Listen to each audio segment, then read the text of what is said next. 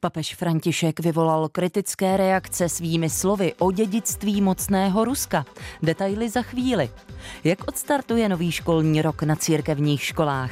I na to se zeptáme. A podíváme se také na novou pařížskou výstavu nazvanou Co Palestina přinesla světu. Ze studia Českého rozhlasu Plus zdraví Naděžda Hávová. Vertikála.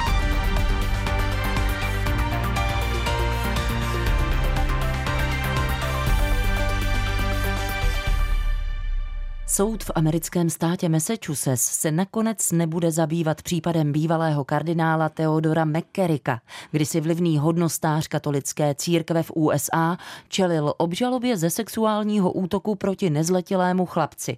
A proč soud případ odložil, to už se ptám našeho kolegy Adama Šindeláře. Dobrý den. Dobrý den. Případ, kterým se soud měl zabývat, se týkal údajného napadení nezletilého chlapce v roce 1974 právě ve státě Massachusetts. McCarrick Kerik byl obžalován v roce 2021, prohlásil, že je nevinný a stal se prvním kardinálem obžalovaným ve Spojených státech ze sexuálního napadení nezletilého.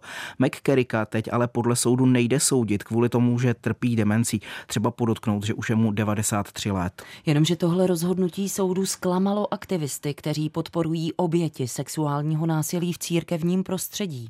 Je to tak, zastavení soudu odmítla i údajná oběť s tím, že na McCarricka se tak bude pohlížet jako na nevinného. Obvinění ze sexuálních přečinů proti McCarrickovi se začaly dostávat na veřejnost v roce 2017. V církevním prostředí takové informace kolovaly už od 90. let.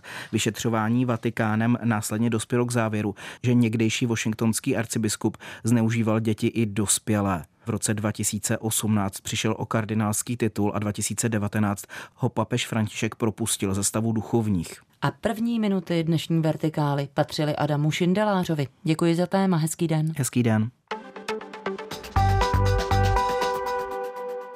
Papež František vyvolal kritické reakce svými slovy o dědictví mocného Ruska, která pronesl minulý pátek během online setkání se zástupci mladých ruských katolíků. Nikdy nezapomínejte na odkaz, jste dědicové Velkého Ruska, Velkého Ruska svědců, vládců Velkého Ruska Petra I. Kateřiny II. této říše, velké, osvícené, velké kultury a velkého humanismu. Nikdy se tohoto odkazu nevzdejte, jste dědici Velké Matičky kroužky Rusy, pokračujte v tom. Přesně tohle řekl papež František a právě tahle slova vyvolala doslova velký celosvětový rozruch. O tom budeme mluvit s naším komentátorem Liborem Dvořákem. Dobrý den, Libore. Dobrý den, Naďo, vám i všem našim posluchačům. Buďme trochu konkrétnější, jak reagovala světová média. Tak já bych použil tady například citátu z Wall Street Journalu, což jsou samozřejmě světoznámé noviny a tam se eh, doslova píše, že papež František uprostřed války na Ukrajině chválí historický ruský imperialismus, což je tedy řečeno velmi přesně a vedoucí zahraniční zpravodaj tohoto denníku Jaroslav Trofimov eh, říká, že je to podobné, jako kdyby dnešní Belgičané měli uctívat odkaz bývalého krále Leopolda II., že přinesl kulturu do afrického Konga, kde pod belgickou nadvládou zahynulo několik milionů lidí. Eh, jsou to paralely velmi přesné a já bych také řekl, ještě jednu věc a citoval bych tady německého analytika Sergeje Sumlenyho, který říká, že podobné výroky jako František by mohl klidně pronést i Vladimír Putin, eh, protože právě on odkazuje na panovníky Petra I. a Kateřinu II. A jaké jsou naopak reakce samotných Rusů na Františkova slova? Já, nakolik jsem pochopil, tak ty ruské reakce jsou velice samozřejmě pozitivní, protože popravdě řečeno si tak říkám, že eh, Rusy zřejmě ani nenapadlo, že by právě papež eh, mohl být vůči nim tak vstřícný. Ozval se například Dmitrij Peskov, Eh, mluvčí prezidenta Vladimíra Putina, který řekl, že je dobře, že papež zná ruské dějiny, ale že by ho jenom zdvořile rád upozornil, že ruské dějiny nezačínají ani Petrem, ani Kateřinou, že jsou ještě mnohem eh, starobělejší. Takže ty moskevské reakce byly veskrze pozitivní. Znovu opakuji, eh, především protože papež v podstatě nenapadl ani válku a jediný eh, takový mírotvorný výrok v té jeho online promluvě byl, že mladé ruské katolíky vyzval, aby byli tvůrci míru a zasévali usmíření.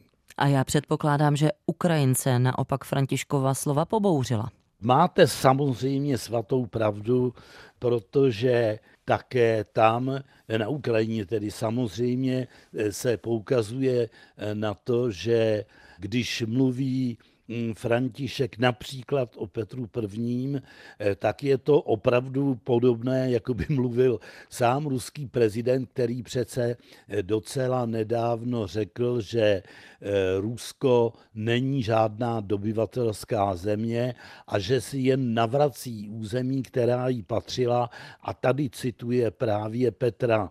No a ukrajinští katolíci, jejich tedy představitelé oficiálně ti doslova prohlásili, že tyhle výroky papeže Františka jsou vyloženě choré, což je tedy velmi příkrý odsudek, ale podle Ukrajinců ho papež vyloženě zasluhuje. Libore, proč asi papež volil tenhle nápadně pro ruský tón?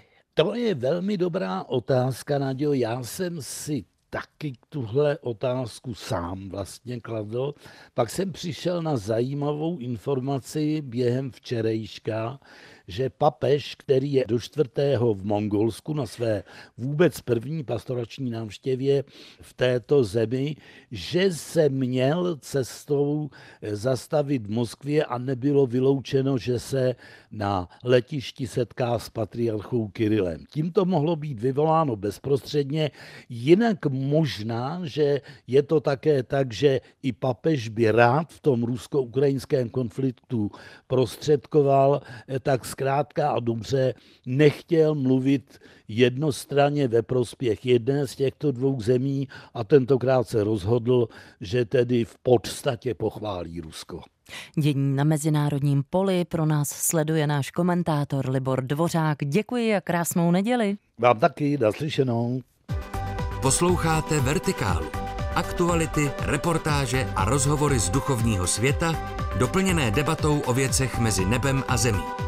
Poslechnout si je můžete také na webu plus.rozhlas.cz, v aplikaci Můj rozhlas a v dalších podcastových aplikacích. Žáci církevní školy Salvátor ve Valašském Meziříčí dostali novou školu. Vznikla přestavbou budovy nevyužívaného učiliště. Desítky milionů korun na modernizaci přidala církev, místní lidé, firmy a rodiče, kteří uvěřili odvážným plánům vedení školy. Tam bylo jako hodně jako málo místa, takže jako Teďka to bude určitě lepší. Říká osmačka Alena, která přišla do nové budovy školy nahlásit obědy. To, že stará budova nestačila, potvrzuje i maminka Marie, která ji doprovází. Jsou to nové prostory, všecko nové, takže to je super. Ještě loni přivážela Alenu a její dva mladší sourozence do školy, která sídlila na největším sídlišti ve městě. V pronajaté budově se děti těsnaly v malých třídách a škole chyběly i odborné učebny. Nové prostory proto hledá ředitel Hinek Mikušek několik let. Nacházíme se v nejvyšším patře nové budovy pro základní školu Salvator. Teď už mě ředitel provází novou moderní školou. Vznikla v budově bývalého stavebního učiliště, které před čtyřmi lety koupila místní farnost. Částka 70 milionů korun, která byla potřeba na proměnu schátralé budovy postavené z nebezpečného bolatického panelu, ale vedení školy vyděsila. Nicméně se zase eh, našli odhodlaní rodiče. Společně jsme založili spolek Šance pro naše děti, takže jsme sestavili takový základní eh, finanční plán. Pak ale nastalo to nejnáročnější. Přesvědčit arcibiskupa Jana Graubnera, že to s přestavbou myslí vážně. Dali se do zhánění peněz a dokonce zastavili i své nemovitosti v hodnotě 8 milionů korun. Možná to bylo právě to, co přesvědčilo otce arcibiskupa, že fakt eh, do toho půjdeme po hlavě. a povedlo se. Peníze na likvidaci bolatického panelu přispělo město a další desítky milionů korun na rekonstrukci šly podle člena školské rady Ladislava Denka hlavně od dárců. To financování je ze zdrojů církevních, soukromých peněz jednotlivých dárců či farníků. Potom jsou to firemní dary, které byly od různých firem. Dary od lidí i firem a úvěr pomáhají škole překlenout dobu, než dostane evropskou dotaci. Vytvořili jsme zajímavou partu osob, které doslova vrhly do organizování všech prací. Někteří pomáhali zkušenostmi, jiní radou nebo profesí. Vše přitom podle Ladislava Denka začalo před 50 lety, když se spolu jako ministranti potkávali v místním kostele. My jsme se dali dohromady a věřili jsme si, že se nám to podaří. To, že se nevzhledný objekt v centru povedlo opravit, je přínosem pro celé město. Původní nevzhlednou budovu totiž architekti navrhli tak, aby zapadla mezi okolní historické památky. Gabriela Hykl, Český rozhlas. A naším hostem už je ředitel biskupského gymnázia Jana Nepomuka Neumana a církevní základní školy v Českých Budějovicích Martin Maršík. Dobrý den. Dobrý den, zdravím všechny posluchače. Pane doktore, co pro vás bude v letošním školním roce největší výzvou? Školství není výrobní podnik, takže my ty výzvy máme poměrně každý rok stejné. Já bych asi spojil jak základní, tak i střední školu dohromady. U základní školy je to dobře připravit žáky na studium na střední škole a na střední škole mm, připravit dobře žáky na studium na vysoké škole.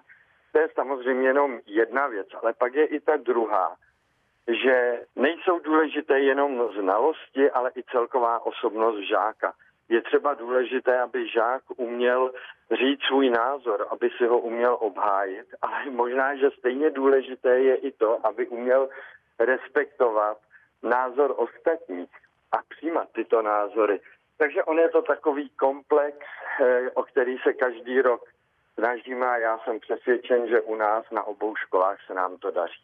Teď v září začnou poslanci projednávat novelu školského zákona.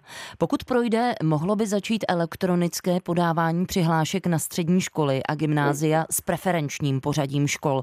Myslíte, pane řediteli, že to opravdu zabrání zmatku se zápisy, tak jako jsme tomu byli svědky v uplynulém školním roce? Já bych možná začal trošičku šířeji. Zaprvé bych chtěl říct, že velmi dobře se osvědčuje jednotná přijímací zkouška. Je to naprosto férové, ředitelům to dává jasné mantinely a ředitelé jsou za to rádi. Je to situace, kdy my přesně víme, jak udělat pořadí a opravdu, kdo se dostane na gymnázium, na jinou školu, tak je to naprosto dohledatelné, že všechno bylo transparentní. To je první věc.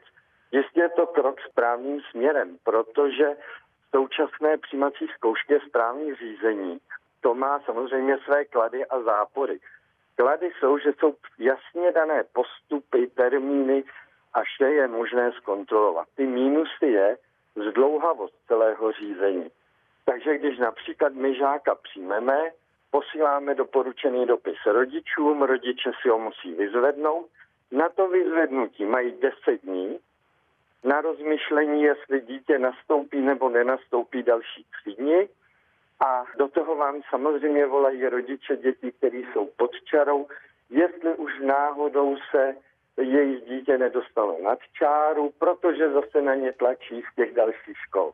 Takže elektronizace jednoznačně krok správným směrem a jenom bych chtěl upozornit, že obdivuji CERMAT, že si troufá celý ten systém odladit v takhle krátkém čase, protože ono je něco jiného, pokud máte 10 tisíc přihlášek a něco jiného je, když jich máte 100 tisíce a odlaďujete celý ten systém třeba na stovkách. Já bych hmm. strašně Cermatu fandil, aby se mu to podařilo, ale opravdu je obdivuju a budu před nimi hluboce smekat, pokud eh, celý ten nový systém bude fungovat tak, jak by fungovat měl. Tak uvidíme, jak to nakonec dopadne. Ostatně drtivá většina rodičů budoucích středoškoláků bude s napětím sledovat, jestli elektronické podávání přihlášek na střední školy vůbec začne fungovat. Doufejme, že ano. Pane řediteli, jaký je vůbec u vás eh, zájem o studium na Biskupském gymnáziu v Českých Budějovicích? Tak eh, my každý rok přijímáme přibližně 110 eh, nových studentů a letos jsme měli 550 žádostí. Když se na to podívám jako z pohledu jednotlivých cyklů, protože my máme osmileté studium, šestileté a čtyřleté studium, tak eh, tradičně největší zájem je o to osmileté studium. O trochu menší je o šestileté studium, ale teď budu mluvit jako, dá se říct, možná už jako zkušený ředitel a možná z mého pohledu je to šestileté studium nejlepší, protože u toho osmiletého v tom osmém ročníku už vidíme občas i takovou tu ponorkovou nemoc. Ty děti už jsou spolu moc dlouho. To šestileté je tak akorát a je tam ještě jedna zajímavost. U toho osmiletého jsou to velmi často poměrně hodně holčičí třídy, protože ty dívky jsou takový vyspělejší v té páté třídě, už jako jsou pečlivější, více připravují, kdežto u toho šestiletého ta studia, což je tedy po sedmé třídě v základní škole, tak tam už nám dorůstají i ty kluci a ty eh, třídy jsou poměrně vyrovnané. Vaším zřizovatelem je církev. Mhm. Ministerstvo školství apeluje na kraje, aby zvyšovaly kapacity gymnázií a liceí. Budete i vy kapacity nějak navyšovat? Uvažovali jste o tom a je to vůbec pro vás třeba technicky a také pedagogicky možné? Já myslím, že zde je třeba se dívat město od města. Když se právě České Budějovice a porovnám České Budějovice s, mnoho, s mnohem větší Plzní, tak my tu máme přibližně stejné množství gymnázií a tříd jako v Plzni.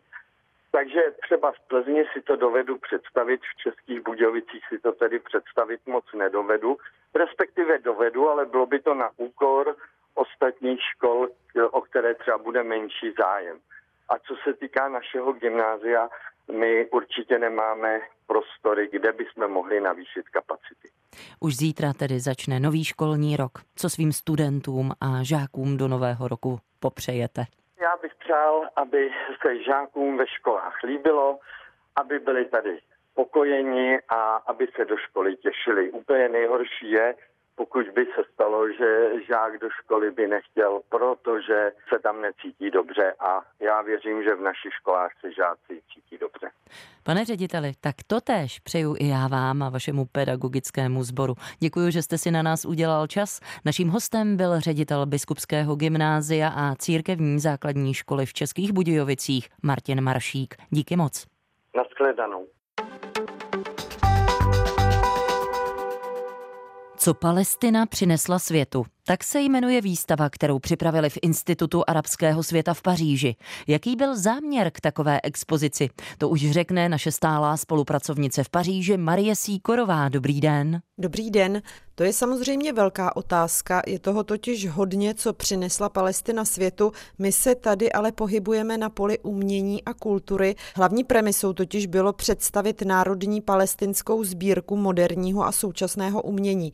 Totiž takové palestinské muzeum muzeum se svou sbírkou skutečně existuje, nicméně nemá své sídlo na palestinském území v palestinské samozprávě, ale kolekce je na dlouhodobé dočasné návštěvě právě v depozitářích Institutu arabského světa v Paříži. Jak je expozice pojatá, jak ji kurátoři třeba rozdělili? Sbírka je takzvaně solidární, tedy složená nejen z děl palestinských umělkyň a umělců, ale i darů od mezinárodní scény. Jedná se celkem až o čtyřistovky děl. Výstava je rozdělená do tří částí, které najdeme na několika podlažích Institutu arabského světa. Nejčastěji se jedná samozřejmě o díla současná anebo ta, která vznikla v 20. století. Je tady ale i historie, tu právě zastupuje speciální sbírka Fotoglob z Curychu. K vidění jsou totiž fotochromatické snímky z Palestiny, zachycené v 80. letech 19. století. Následně tyto snímky byly nabarvené, kolorované. Fotky nás tak zavádí do Palestiny před dvěma staletími.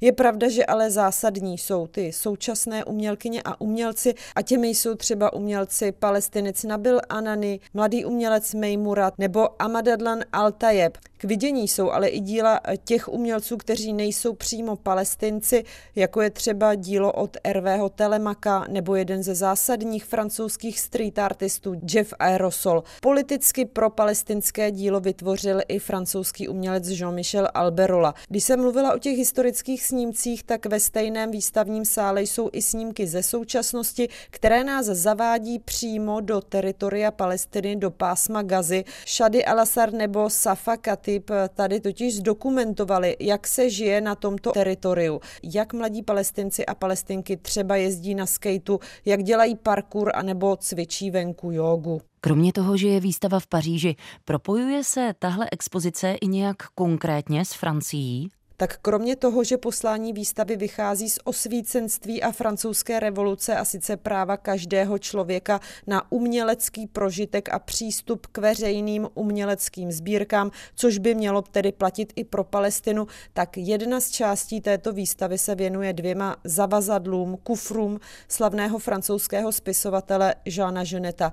Ten je totiž těsně před smrtí předal svému advokátovi a ten obsah ukazuje v podstatě, řekli bychom, celý život tohoto spisovatele. Vzdává se zde literatury, najdeme tady ale i úplně obyčejné stvrzenky nebo platby a různé škrty. Co je ale zásadní, jsou jeho poznámky třeba k podpoře hnutí Black Panthers, anebo, a to je zásadní pro výstavu v Institutu arabského světa, jeho podpora právě Palestiny. On sám, Jean Genet, totiž se v 70. letech několikrát vypravil na Blízký východ do oblasti Palestiny a žil tam s palestinci, které podporoval.